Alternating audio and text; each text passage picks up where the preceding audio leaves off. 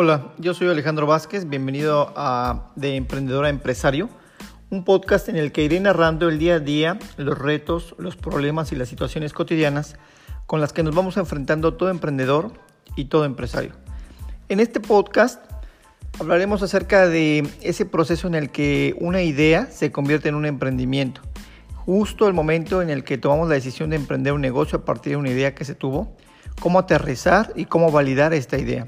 Y cómo hacerla crecer hasta lograr crear una empresa a partir de este emprendimiento. Una empresa obviamente ya constituida, con un equipo de colaboradores y con muchos más alcances, beneficios y responsabilidades.